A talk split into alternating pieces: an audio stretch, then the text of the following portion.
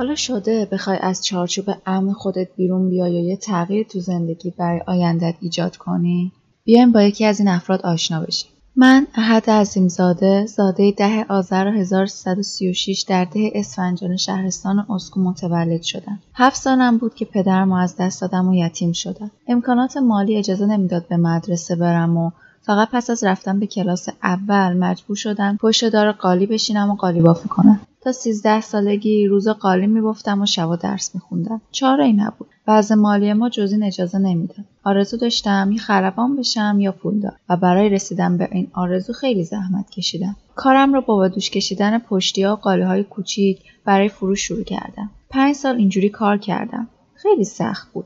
از هر کدوم یک یا دو تومن سود می‌کردم. اما با پشتکار و اعتماد به هدف و توکل به خدا تحمل سختی ها آسون می‌شد. تو 18 سالگی تونستم 20 تومن پس انداز کنم ولی فشارا ادامه داشت تا اینکه مجبور به ترک تحصیل شدم. تو این فکر بودم که سرمایه‌مو افزایش بدم تا بتونم کاری بکنم. می‌خواستم یک کارگاه فرش بافی را بندازم. سراغ پسرموی پدرم رفتم و ازش 20 تومن قرض گرفتم و 60 تومنم از بانک وام گرفتم. سرمایه‌ام شد 100 تومن. حالا چه ایده جدیدی داشتم؟ ماها فکر کردم اون روزا چون انقلاب پیروز شده بود به هیچ ایرانی پاسپورت نمی‌دادن. من نتیجه گرفتم که کارم را با صادرات شروع کنم. اما هیچ اطلاعاتی نداشتم. از این ورانور شنیدم آلمان مرکز تجارت فرشه ویزا گرفتم و به هامبورگ رفتم. به سالن‌ها و انبارهای فرش اونا سر زدم. با سلیقه هاشون آشنا شدم. اونجا به من گفتن از ثروتمندا برای خرید فرش به سوئیس میرن. برای همین از آلمان به ژنو رفتم. زبانم نمی‌دونستم.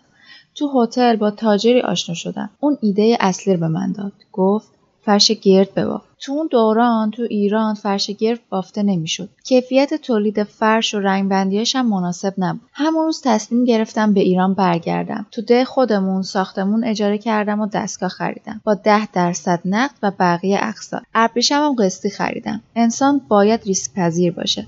منم ریسک کردم با دستای خالی و از هیچ شروع به بافتن فرش گرد کردم و چند نمونه که بیرون اومد سر کله تاجرای آلمانی پیدا شد. باور می‌کنین؟ اولین معامله 6 میلیون نقد پرداخت و 6 میلیونم چک دادم. اون شب از شدت هیجان نخوابیدم. احساس اون شب رو خوب به خاطر دارم. سرمایه 100 هزار تومنی من که 80 تومن اون قرض بود و تو کارخونه اجاره بودم خدا اینو نصیب من کرده بود. تو اولین قدم کسب و کارم رونق گرفت و صادراتم به آلمان سوئیس ایتالیا بلژیک و دیگر کشورها آغاز شد. خیلی سفر رفتم. با الهام گرفتن از تلفیق رنگ ها ایده های بیرون می‌دادم پول دیگه هدف اصلی من نبود. هدف اصلی من کارآفرینیه. یک توصیه به همکارانم. ما وسیله ایم ببخش. بیمنتم ببخش. من از صفر شروع کردم. توصیه من به جوونا اینه که منطقی فکر کنم. اینجوری نبوده که شب بخوابم صبح پولدار بیدارشم خاک خوردم رنج کشیدم. آثار این رنج هنوز تو من هست و سخن آخر. درست کار باشید